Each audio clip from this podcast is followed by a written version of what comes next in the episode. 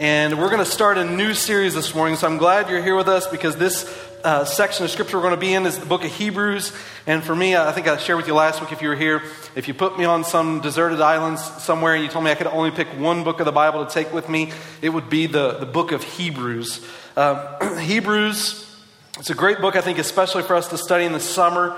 Um, one of the, a few of the reasons I should tell you that I like I like Hebrews is because Hebrews, each chapter, really for the first eight chapters especially, takes a theme of Old Testament and shows us how everything culminates together in Christ. It's kind of like taking the pieces of what the Bible is and now it's answering the question now, how does this even make sense? Like when I look at the totality of Scripture, what God shared, is, is this all disjointed or does it come together in some way? Is there some sort of broad picture uh, to, to how the Bible comes together? And I want you to know when we, we look at this book, we're going to answer the question uh, why did God create a temple? What's the purpose of that? Why is there a Sabbath? What's the purpose of that? Why was there law? What's the purpose of that? Prophet, priest, king, sacrifice, everything in the Old Testament, every picture in the Old Testament, what in the world it means, how it culminates for us in our faith, and how we're to respond to it. If you looked at those those stories or as God has unfolded his revelation in the Bible, you've, you've, you've seen how God has uh, revealed himself in the practices, especially in the Old Testament.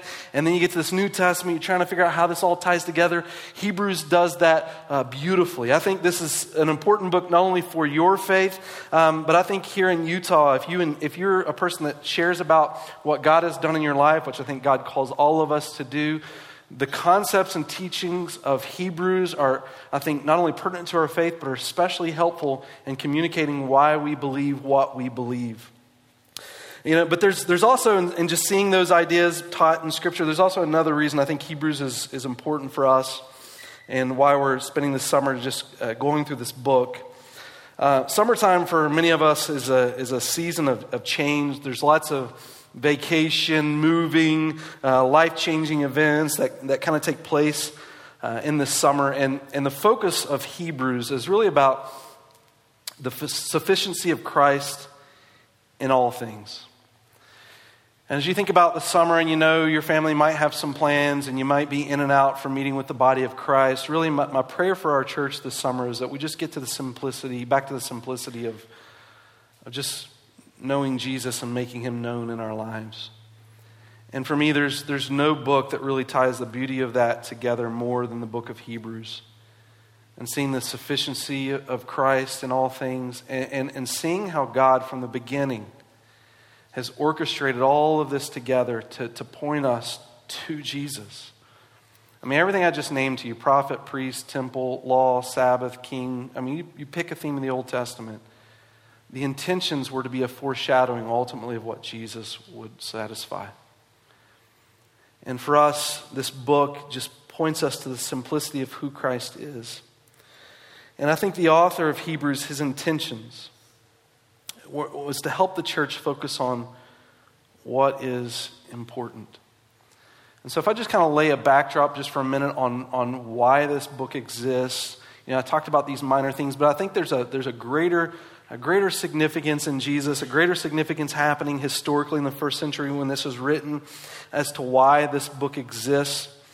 And I, think it starts with the identity of the, a little bit of the identity of the author at least. Um, um, you know, I will tell you that this book, out of all the New Testament books, this book is a debated book as to who wrote it. Uh, scholars have varying ideas as to who wrote it. Um, I think what's most important to recognize, regardless of who you think wrote the book of Hebrews, is just to simply acknowledge that it's, it's Holy Spirit inspired. And so the Holy Spirit wrote it, but he, he wrote it, I think, specifically through an individual. Now, if you guys know, I like to joke sometimes and, um, and to, to just rub things just for fun. That's why I like to say from the pulpit every once in a while, I'm a Patriots fan, and if you don't like it, you're wrong. Like, and I like to hear the groans that happen, but you had your chance and there you lost it. Patriots are the best. You know, it's fun to do that sometimes, and I like to do this with the book of Hebrews. I like to say, um, when it comes to the book of Hebrews, the Apostle Paul wrote it, and if you don't agree with me, you're wrong, right? And, and I only like to do that because I know if you got some kind of Bible nerd beside you, like they'll immediately turn and start to make some sort of snarky, Paul didn't write that, and then they've got their opinion on it, and I just get to irritate for fun. But, but, but I have reasons for thinking Paul wrote it, and I think it historically relates to this book and where it sits in history. Um, just, just so you have a, a way of historical understanding, Uh, my, my, basis for saying Paul wrote it is more than just rubbing you raw, but who, whoever wrote Hebrews is definitely well versed in Judaism. It has to be a Jew, and they, they know their stuff. They, they can explain to us the purpose for its existence. Historically, when you look at the book of Hebrews written, um, there's, we have thousands of papyrus that have been discovered in the New Testament. This is one of them that dates back to as early as 175 AD. Um, this set of papyrus is actually called P46, which stands for Papyrus 46. It was a series of, of letters that were discovered. All of the letters contained in P46 were written by the Apostle Paul. And so when you, when you go back and you study this manuscript, you see 175 AD, the intentions of this person, whoever collected these manuscripts in the second century, were, they were just intentionally trying to get Paul's writings. And so you go back and you look at all these writings, and one of the writings that exists within this context is the book of Hebrews. So whoever this individual has collected these papyrus of Paul's writings, uh, they got the 13 uh, books of Paul, and then they add the, uh, the book of Hebrews with it. Early church history, uh, some of the early fathers accredited Paul writing this book, Clement of Alexandria, um, Origen as, as, having written this. Um, it's it's most likely written in Rome as well. If you go to the end of this book, you'll see in Hebrews chapter 13, I think verses 34, 35, uh, the person sends their greetings. It says from Italy, but most scholars say, think that it's actually from the city of Rome in Italy. And that it talks about Timothy sending his greetings as well. And the one that we know that traveled with Timothy, Timothy so often was Paul. Paul already written um, most of, of our, or a good majority of our New Testament. And he's addressing this to the Hebrews, which there's something interesting about saying that Paul wrote this because Paul's called the apostle to the Gentiles. He, he tells us in Philippians that he is the, the Hebrew of all Hebrews. And so he was the up and coming star of his people. He was the Jew of Jews, but God calls him into the Gentile world. But something interesting when you read the New Testament, you see in Romans chapter 10 as Paul writes in Romans, he's talking about the gospel there. He's unfolding the gospel. And he gets to chapter 10, and he kind of really opens up his heart a little bit. He goes, Brother, my heart's desire and prayer for Israel's for their salvation. Though they have a zeal for God, it's not according to knowledge.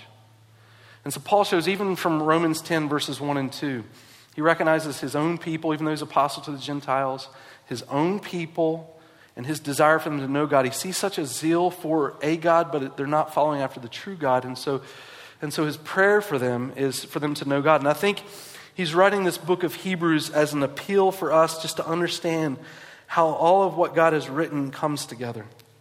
Now, historically, when you go through this book, there are some significant events that took place in um, early Christianity that if, if these events had happened, you would likely have found them written in the book of Hebrews, meaning um, in 70 AD, the temple is destroyed. And this book takes time to talk about the temple and, if, and what takes place in the temple. And if the temple had been destroyed, you think it would have been addressed in this book. Um, in the mid 60s AD, Nero starts uh, persecuting Christians. He sets them on fire in his gardens. He literally uses Christians as torches to light his fire. He blamed Christians for a fire that took place in Rome, which was a false accusation, but he used that as a means to persecute them. You don't find any of those statements found in this book historically as having happened, so most likely this book uh, predates uh, those events taking place in history. So, most likely, this book is written somewhere in the mid 60s AD, and uh, which, which kind of leads into um, why the author is writing this book and the sufficiency of Jesus for us in, in Scripture. Uh, when you study Christianity and the spread of Christianity. Early after the crucifixion of Jesus, the church starts to proclaim around Jerusalem, Judea, uh, the gospel. And in Acts chapter 8, something interesting happens. Um, Stephen is martyred. He becomes the first martyr in, in Christian history. And uh, it actually ends at the end of chapter 7. And the beginning of chapter 8, it tells us that Paul goes out to persecute the church. And what happens is the church starts to spread. It then leaves Jerusalem, Judea, and goes out into the othermost parts of the earth. And so Christianity is on the move throughout the Roman Empire, starting in Acts chapter 8. But what happens when you get to about the 60s AD is that uh, Christianity has now spread all the way to Rome.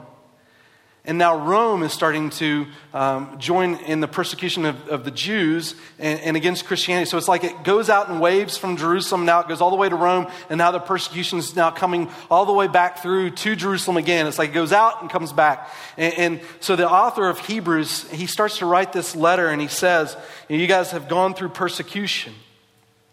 But really, this isn't anything compared to what's about to take place. And so this author is a little bit privy to understand that he can see the tide turning in the tone of Rome against Christianity. Now, when I think about the author of Hebrews, this is a little bit of speculation here, but when it comes to Rome, writing from Rome, and when it comes to understanding what's taking place in Christianity, I can only really think of two, two figures in early church history that were somewhere around the power of Caesar to understand what was, what was about to ha- uh, happen. One is Peter, who was about to be crucified upside down during this time period. The other was Paul, who was about to have his head cut off during Nero's persecution. And, and I think Paul and Peter both know that their end is likely coming soon because of the tone of what's taking place in Rome. Uh, Paul visited there. Paul had opportunity to make influence in Caesar's household. And so Paul knows the minute Peter and Paul go down, who are leading the church in this first century, it's, it's going to smash the early church. And how are they going to respond? And so Paul's helping them to anticipate what's, what's about to take place. And, and if I just gave you maybe a, a theme verse of, of Hebrews, I, I, would point to this. This is a, a, a pinnacle place in the book. It says this Let us hold fast the confession of our hope without wavering, for he who promised is faithful. And let us consider how to stimulate one another to love and good deeds Hebrews chapter 10 is a, is a pinnacle point in the book. For the first 10 chapters, it's theology in our lives. And, and the last few chapters, to chapter 10 to 13, is the application for us. What does it all mean? And sort of in the middle of this transition, this book, this is where uh, the, this author, Paul, gives this, this theme of, of really what the book's about. I think they, they understand that the tone of the church is about to take a, a heavier blow now because Rome is intentionally going to come against Christianity under the, the, the authority of Nero. So once you take the, the head off, I mean, you can go after the rest of the body. And really, when you study church history, for the first 250 years of its existence, 125 of those years, if you claim to follow Jesus, could have cost you your life. And so the author of, of this book wants us to recognize that in the season of change and the adversity that we face and all that goes on in our lives, there is one truth that, that all of it culminates in that if we can find ourselves resting in it, which is Christ, we find ourselves secure. And so, Hebrews chapter 1, verse 1, starts off with this very bold claim.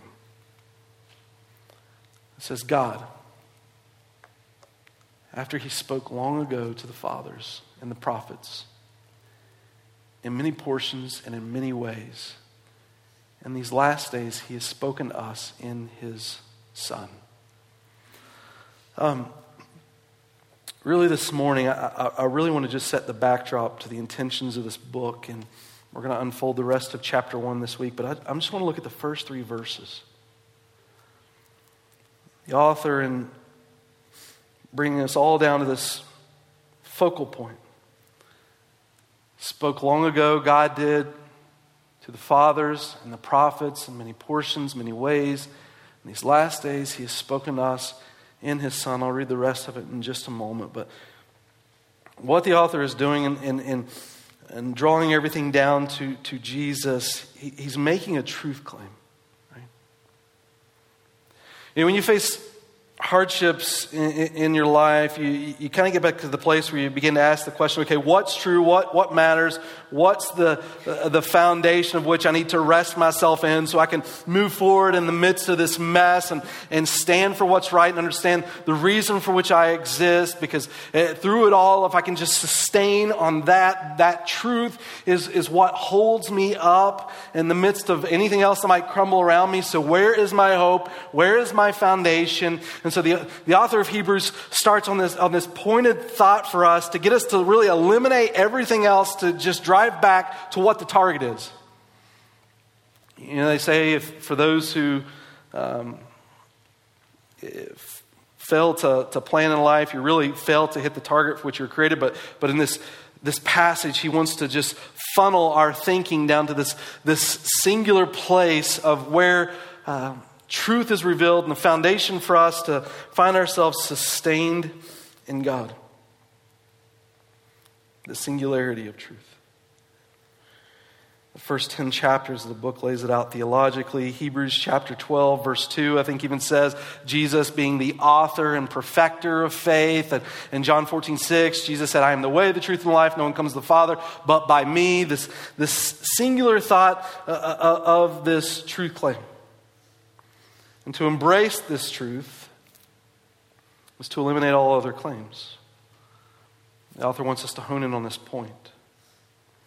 I think this is a sing, uh, the singular thought is important for us just to reflect on right now, and just a uh, just a, a, broader picture. I want to get to the details of what he's saying here and why it's so powerful. But but if you think about the the broader statement of what's what is being uh, said here, um, in our culture today, we have all sorts of ways of, of how we address truth, and I think most of which are are unhealthy, and some of which are self defeating in their own statements.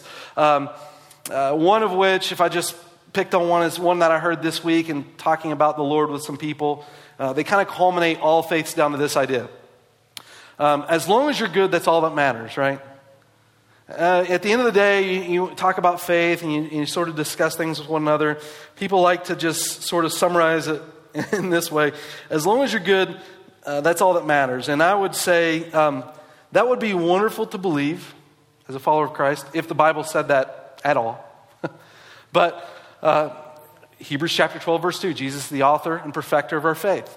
He authored faith and he perfected faith, right? So if you want to find faith, I would say the author would be a good place to start, right? Or Jesus says, I am the way, the truth, and life, no one comes to the Father but by me.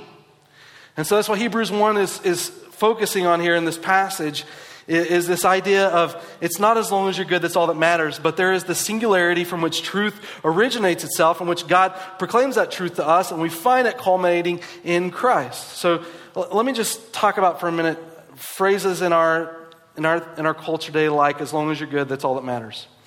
Um, you know, I, I like some of the sentiments related to a statement like that because I think what it's trying to communicate is hey, we have some differences here, but let's, let's love one another, right?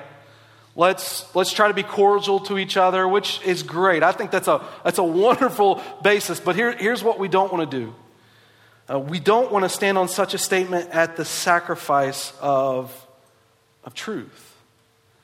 Because what the Bible says is um, truth sets you free. It's where you find the purpose for your existence. And so, um, uh, it's the reason really I love Scripture. It's what Paul says in Ephesians chapter 4, verse 15, that we are to speak the, the truth in love.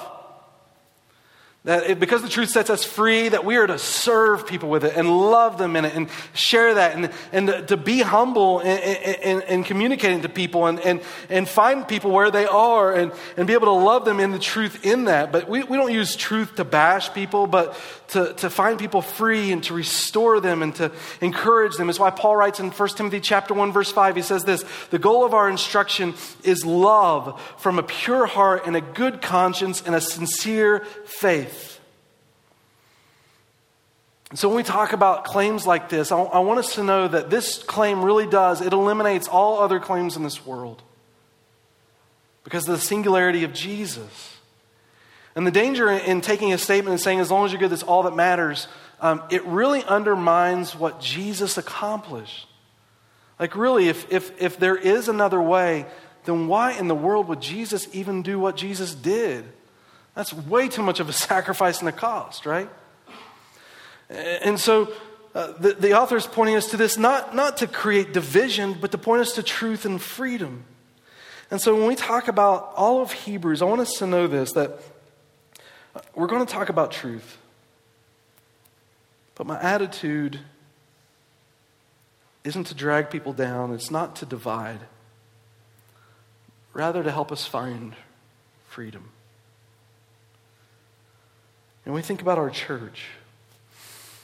There are plenty of people in the world that take what they call truth and they really just use it as, a, as an excuse to, to beat up on other people. But you know, when I think about our church family, uh, I want our church not to be a curse to our culture, but a gift of truth and love. If people disagree with what you claim, it's more reason to love them deeply. They could see the love of Christ being made known in your life because of the truth that you believe. If you make a truth claim, I think it's also important to just make sure you're right. Let me just say this about this passage. Like, when God's talking Hebrews chapter 1, he says that he spoke to the prophets. And if you take this thought of God speaking to the prophets and you just go back into the Old Testament and you look at what God says to his prophets, Deuteronomy chapter 13, Deuteronomy chapter 18, he told Israel if a, if a prophet says something or claims to be a prophet and they say something and it does not come true, stone them. God considered his truth sacred. Right? You know what? People haphazardly just representing him and so when we make a truth claim, we want to know it's true, but at the same time, we want to do it with humbleness. Because we know if, if not by the grace of God, we would never have such truth to proclaim. So as long as you're good, that's all that matters. How do you, how do you respond? I mean, you're going to, if you talk about truth in this world, if you go out from these doors and you just start discussing about Jesus in this world, I promise you, it's probably going to take just probably one conversation before someone makes that kind of statement. How do you respond to that? And you see the assertions of Hebrews chapter 1. So, how, how do you respond to that? Well, let me just say this. If, if it were, if all that matters is that you're good, um, you, you have sort of a contradiction when you read Scripture. Let, let me just look at this passage for a minute. In 2 Corinthians 11, verse 14, it gives you this warning about Satan. It says, No wonder, for even Satan disguises himself as an angel of light. And therefore, it is not surprising if his servants also disguise themselves as servants of righteousness. Um, when the Bible talks about light, is not the representation of light in Scripture typically good, right? And when you think about righteousness, you often think about righteousness in terms of being good. And what this passage is getting us to just begin to recognize is just because you're good doesn't make it godly. And what, what God is definitely not saying to us is if you're good, that's all that matters. Because Satan has no problem with appearing good. He appears as an angel of light. And even his servants appear as, as, as messengers of righteousness. So if being good is all that mattered, then we have no conflict with this. We'd be like, Satan's good, right? I mean, he, he appears as an angel of light. I mean, that's pretty good. I, God is light, and, and Satan's duplicating the appearance of God who is light. Therefore, Satan's good because if you're good, that's all that matters. Or just think about this for a minute. Um, this statement, if, if good is all that matters, this comes from, this is a mission statement from a religious group. This is not to just bash people or hate people in this group. I do not hate people in this group. If people were from this group were in our church, I would love them as Jesus would want me to love them and share truth, okay? But this is their mission statement, okay? It says this to encourage benevolence and empathy among all people, reject tyrannical authority, advocate practical common sense and justice, and be directed by the human conscience to undertake noble pursuits guided by the individual will. Promise you, if you get on this group I'm about to tell you, if you get on their, their website right now and you read the purpose for their existence, the about us. This is the first phrase you'll read. All that they're after, in this phrase, you look at this, you just say, These are good people.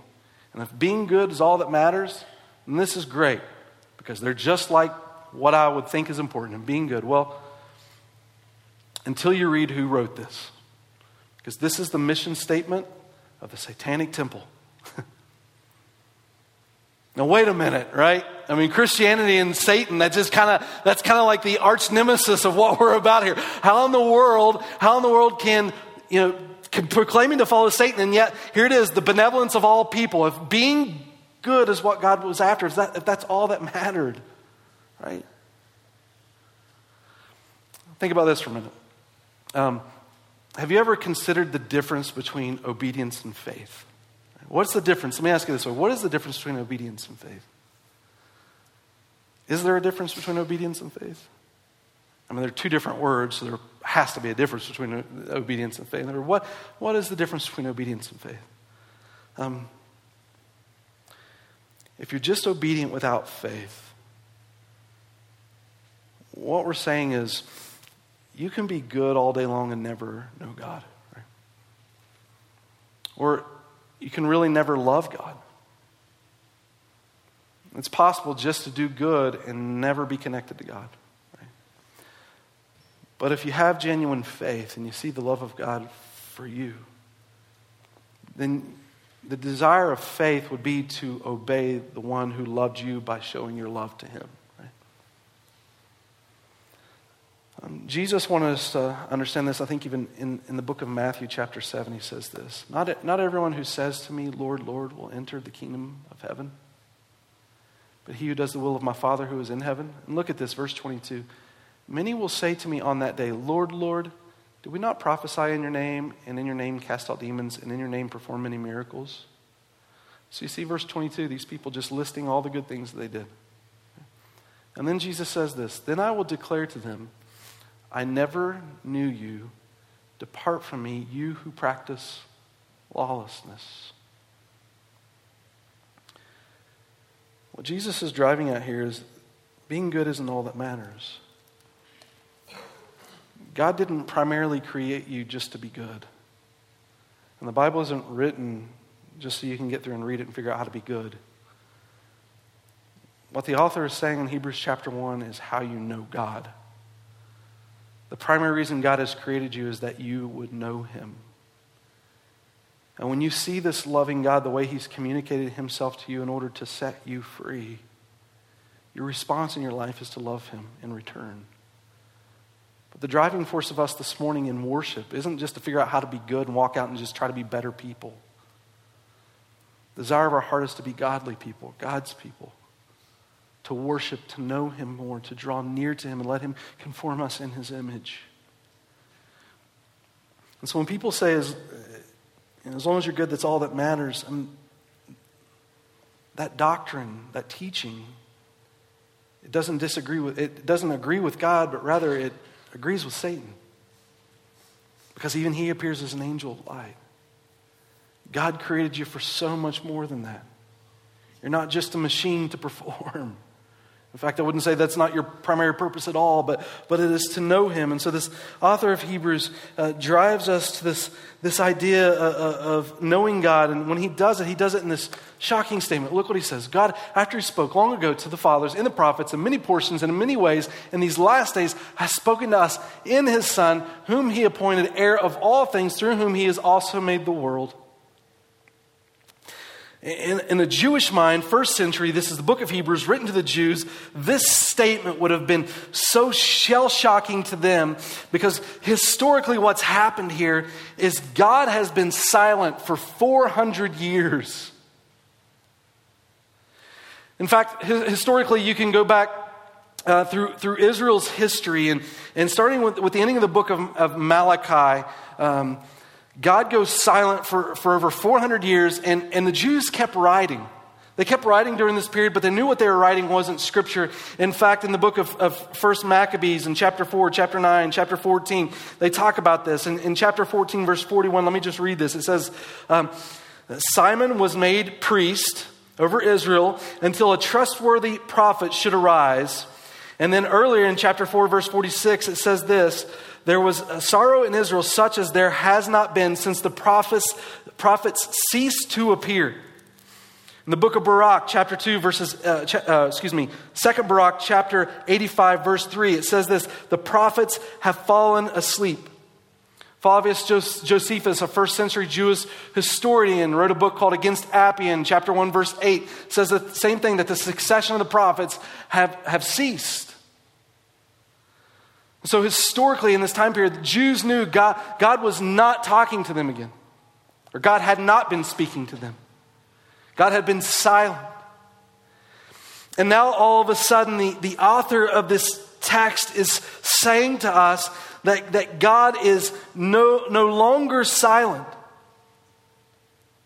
he's speaking. And this would immediately begin to perk the ears of God's people. We, we've been waiting for this for hundreds of years. Where do I go to hear the voice of God? It's saying in, in former times, in various ways, God spoke to his people through the prophets. And no doubt, when you study Old Testament, you see that picture.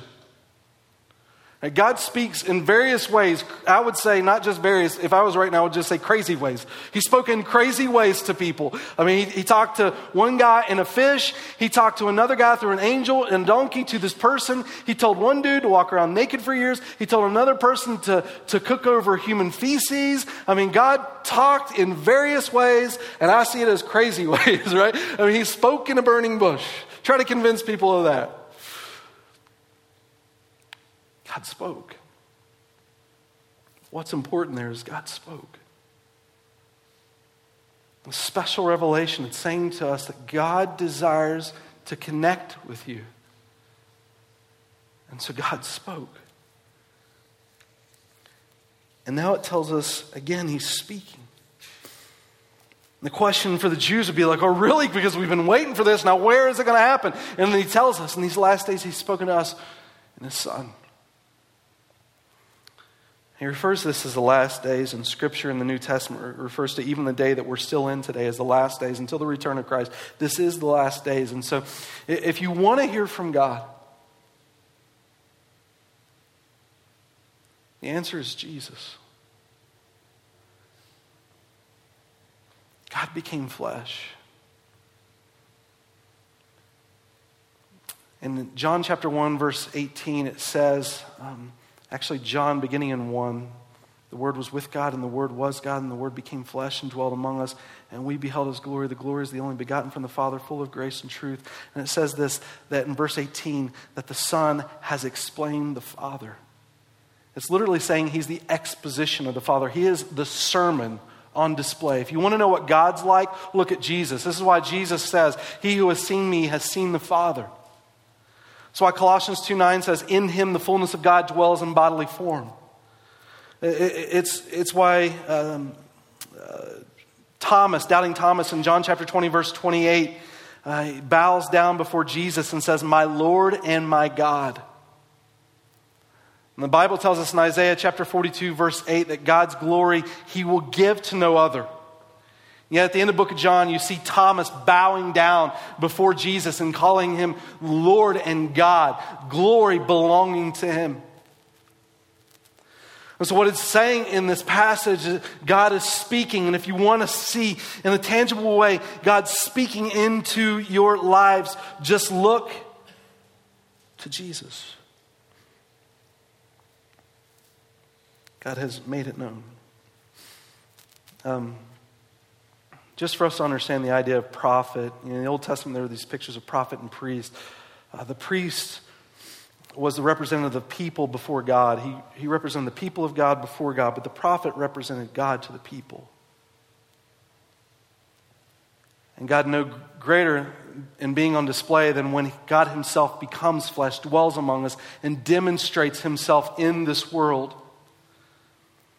And that's what it's saying in, this passage for us. If you just read further, he says, and he is the exact, talking about Jesus, the exact radiance of his glory, the exact representation of his nature, and upholds all things by the word of his power. When he had made purifications of sin, he sat down at the right hand of the majesty on high. That God has spoken and revealed himself in Christ prophetically. To know God is to know Jesus. Jesus even said in John chapter 14, verse 26, the disciples were freaking out about everything that Jesus had taught them, how they're going to remember all that, and how they're going to walk with Him, how they're going to know what to do. And, and, and Jesus says this about the Holy Spirit He says, He will teach you all things and bring to your remembrance all that I said to you. I mean, the, the goal of the Holy Spirit isn't about just prophetically revealing new truths in our lives. That, that what this passage is communicating to us is everything culminates in Jesus. The whole point of it was about Jesus. And so the purpose of the Holy Spirit is to remind us everything that Jesus had already taught and how the picture was created in Christ. And it tells us in this passage that Jesus now sits on the throne, ruling and reigning. That Jesus is in this position of authority as King of kings and Lord of lords. All of it now, historically, has culminated in Christ. Because what this passage is saying to us is we're not waiting for any more truth. The truth is Jesus.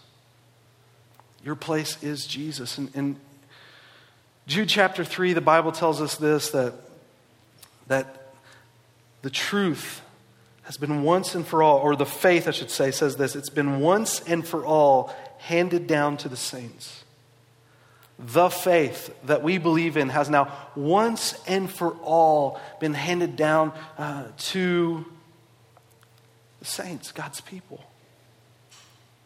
It all culminates in Christ. The New Testament writers sort of had this picture that God knew He wanted us to, to know Him, and, and, and God created you to know Him, and He expositions that beautifully in Christ that you could see Him in very flesh walking this earth. And so today, Jesus isn't walking this earth, so for us, in order to know Him, where do we go? Scripture, right?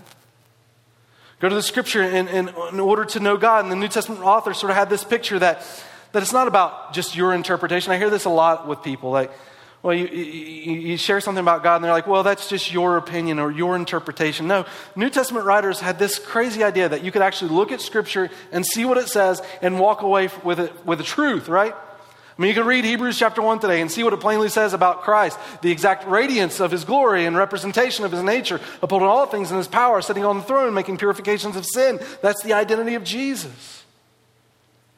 Argue with it. That's what it says. Like, let me, let me just give you another example. Just take a minute and read these passages. Isaiah chapter 43, verse 10. Understand that I am He. Before me there was no God formed, neither will be after me. Isaiah 44, verse 6 Thus say the Lord, the King of Israel, and his Redeemer, the Lord of hosts I am the first, I am the last, there is no God besides me. Right? So I haven't told you what to believe about this passage yet, but how many gods are there? How many gods will ever exist? How many gods have ever existed? One. One, one, one, one, one, right? I'm not telling you to believe that. You can read it and see it, right? And so when we talk about Jesus being uh, very God, it's, it's the one God becoming flesh for us. How do we know truth? Jesus. What this passage is communicating to us really is Jesus is greater than the prophets. And I told you the theme of Hebrews is take all these Old Testament pictures and point it back to one truth the sufficiency of Christ in all things, right? And so it's saying in, in times past, in various crazy ways, God spoke to the fathers through the prophets. So he spoke to them then through this means. And today, to you, he's brought it all down to this one place because he's become flesh. It's Jesus. And so, what it's saying to us is that Jesus isn't just a prophet, but Jesus is greater than the prophets. You don't say, people today will claim that Jesus was a great teacher. Uh, I want you to know when you read Scripture, Jesus doesn't give you that opportunity to take that position. You don't say the types of things Jesus said and just be a good moral teacher. Um, Jesus really gives you two choices when you study what Christ says in Scripture either he's insane or he's God. Those are really the only two roads you have with Jesus. He's crazy on off his rocker or he's God. I mean, Jesus says in, in John 8, verses 58, 59, you can look at this later if you want, but he, he's coming before the Jewish people and he says, I've seen Abraham's day. And they're like, How have you seen Abraham when he lived hundreds and hundreds of years before you? And Jesus then says, Before Abraham was, I am. Not that I existed, but he was self existent. I am. which is a name for God. And it tells you in John chapter 8, verse 59, the Jews picked up stones to stone him. And John 10:30, he did the same thing. He just said, I and the Father are one. And then it tells us the Jews immediately picked up stones to stone him because when someone declares a false prophecy claiming to be a prophet, that's what you did. You killed them because God's truth was that important. And Jesus says to them, For which of these are you going to kill me? And he says, For none of the laws that you've broken, but you being a mere man, make yourself out to be God. He was crazy. Or he was God. One of, the, one of my favorite stories uh, of Christ, John chapter 7. Jesus is in Jerusalem. This is one of the last, this I think is the last feast that the Jews celebrate on their calendar. They had three feasts on their calendar year, which the Jewish men were commanded to go to Jerusalem to celebrate. The last one was a Feast of Booths, just a few days after the Day of Atonement. This feast started on a Sunday, ended on a Sunday. The Feast of Booths was a time Israel would gather together and they would remember what God did for them in the 40 years of wandering in the wilderness, how God provided for them all those years. And for those eight days, they would create tents. They would live in those tents, and they would remind them of how God uh, provided for them in the midst of their nomadic lifestyle for those 40 years. It's a way of remembering God's hand. And on the eighth day, there was a special thing that they would do at the closing ceremonies of, of this um, celebration of what God had done for them for those 40 years. They would, they would pour a drink offering. And the drink offering was to remember the time that they were in the wilderness when God caused the water to flow from the rock and He kept them alive. God was living water. Now, you can imagine if God requires the Jewish men, and they would travel with their families, not always, but they would, what, how many people would be in Jerusalem right now? I mean, this place would be packed. And now, this is the last night of the last celebration. So, everyone's there at this temple, at, at this final sacrifice of this, this water representing God as the living water. And Jesus stands in the middle of this moment with everyone around, and he says this statement If anyone thirsts, let him come to me and drink. He who believes in me, as the scripture has said, out of his heart will flow rivers of living water. What man would say that? That is crazy, right? The only way you could possibly satisfy every soul that turns to you in faith is if you're God. And Jesus, in the middle of the ceremony, stands in front of everyone and just makes this declaration of the sufficiency of who he is. So let me just give you a conclusion here. What you're seeing in this passage, guys, is special revelation. There's two types of revelation theologians will talk about. One's general revelation, one's special revelation. General revelation is you go outside, you look at the mountains, you're like, there has to be a divine hand to this. Look at the birth of my new child. I don't know how that happened, but there's a, well, I do know how that happened, but there's a divine hand in this, right? And then there's special revelation that says to you that God has def- defined and identified himself in a specific way for you to know him. That's what Hebrews 1 is. God has revealed himself to you that you can know him. And for the first century Jew, this would have blown them out of the water. God speaking again God's speaking again that I can know him. God is communicating again that I can know him. How is that happening? And, and, and then with this proclamation in the beginning, it would just begin to tease the ears to say, man, I, I, need to know if this is true. I got to know. I've got to look at this. I've got to at least take a shot and seeing if what is being communicated here is accurate and, and how God is speaking to his people again, how it's culminated in, in Christ. But, but then I think, guys, even in our situation, like special revelation in Jesus, you know, it's beautiful.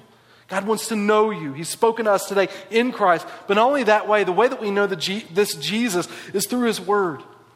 Now, if you just think for a minute how, how sacred this, hold this word, how sacred it is for you. Like, the printing press didn't even exist in, until what, the last 600 years. And when you had the Bible, the Old Testament, New Testament, there wasn't books that you could go and find all put together. Like the New Testament wasn't formed this way. It was written all over the Roman Empire. I mean, you were fortunate if you could have just a letter or two. But here you are, special revelation. God has communicated himself that you could know him. And now, in just this, this time period in history, all of it put together, that you could, you could see him. And when I just I think about this for just a minute, how God has communicated, how all culminated in Christ. And in this point in history, I just have the opportunity, the grace to hold this. When I even think of what it took for us, even in, in English, to have an English Bible for you to be able to read, my, my mind and, and gratitude just goes back historically to the 1300s, there was a man by the name of John Wycliffe. That's his beautiful portrait there. Man could grow a beard, right?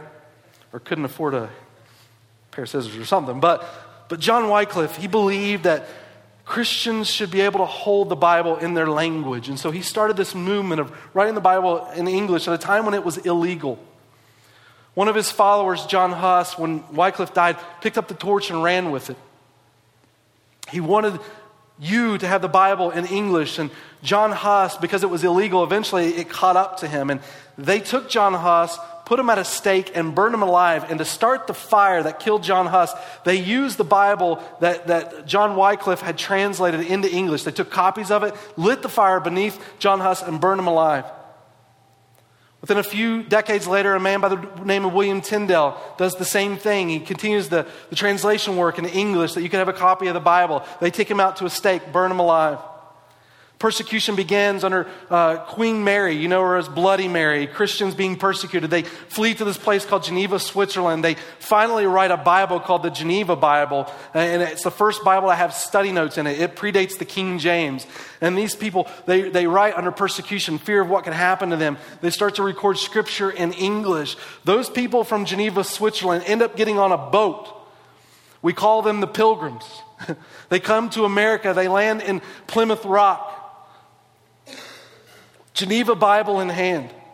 102 of them set sail across the ocean. By the time the first winter ended, over 40 of them had died. So you had a, over a 40 plus percent chance of dying. Why?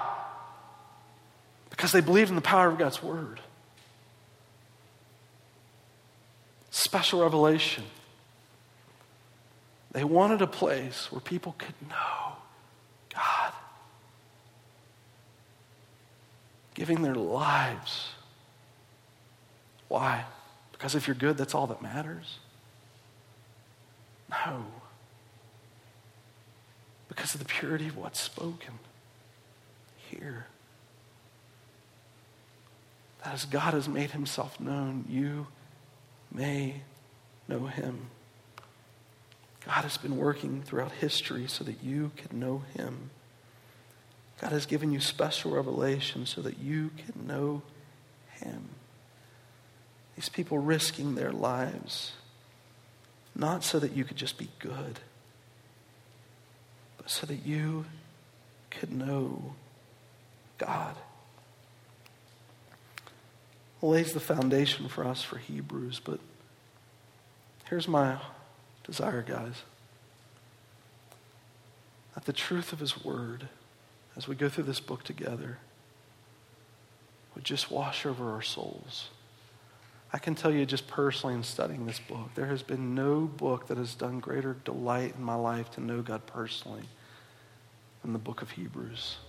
This message has been brought to you by Alpine Bible Church in Lehi, Utah. If you'd like more information, please visit us online at alpinebible.com.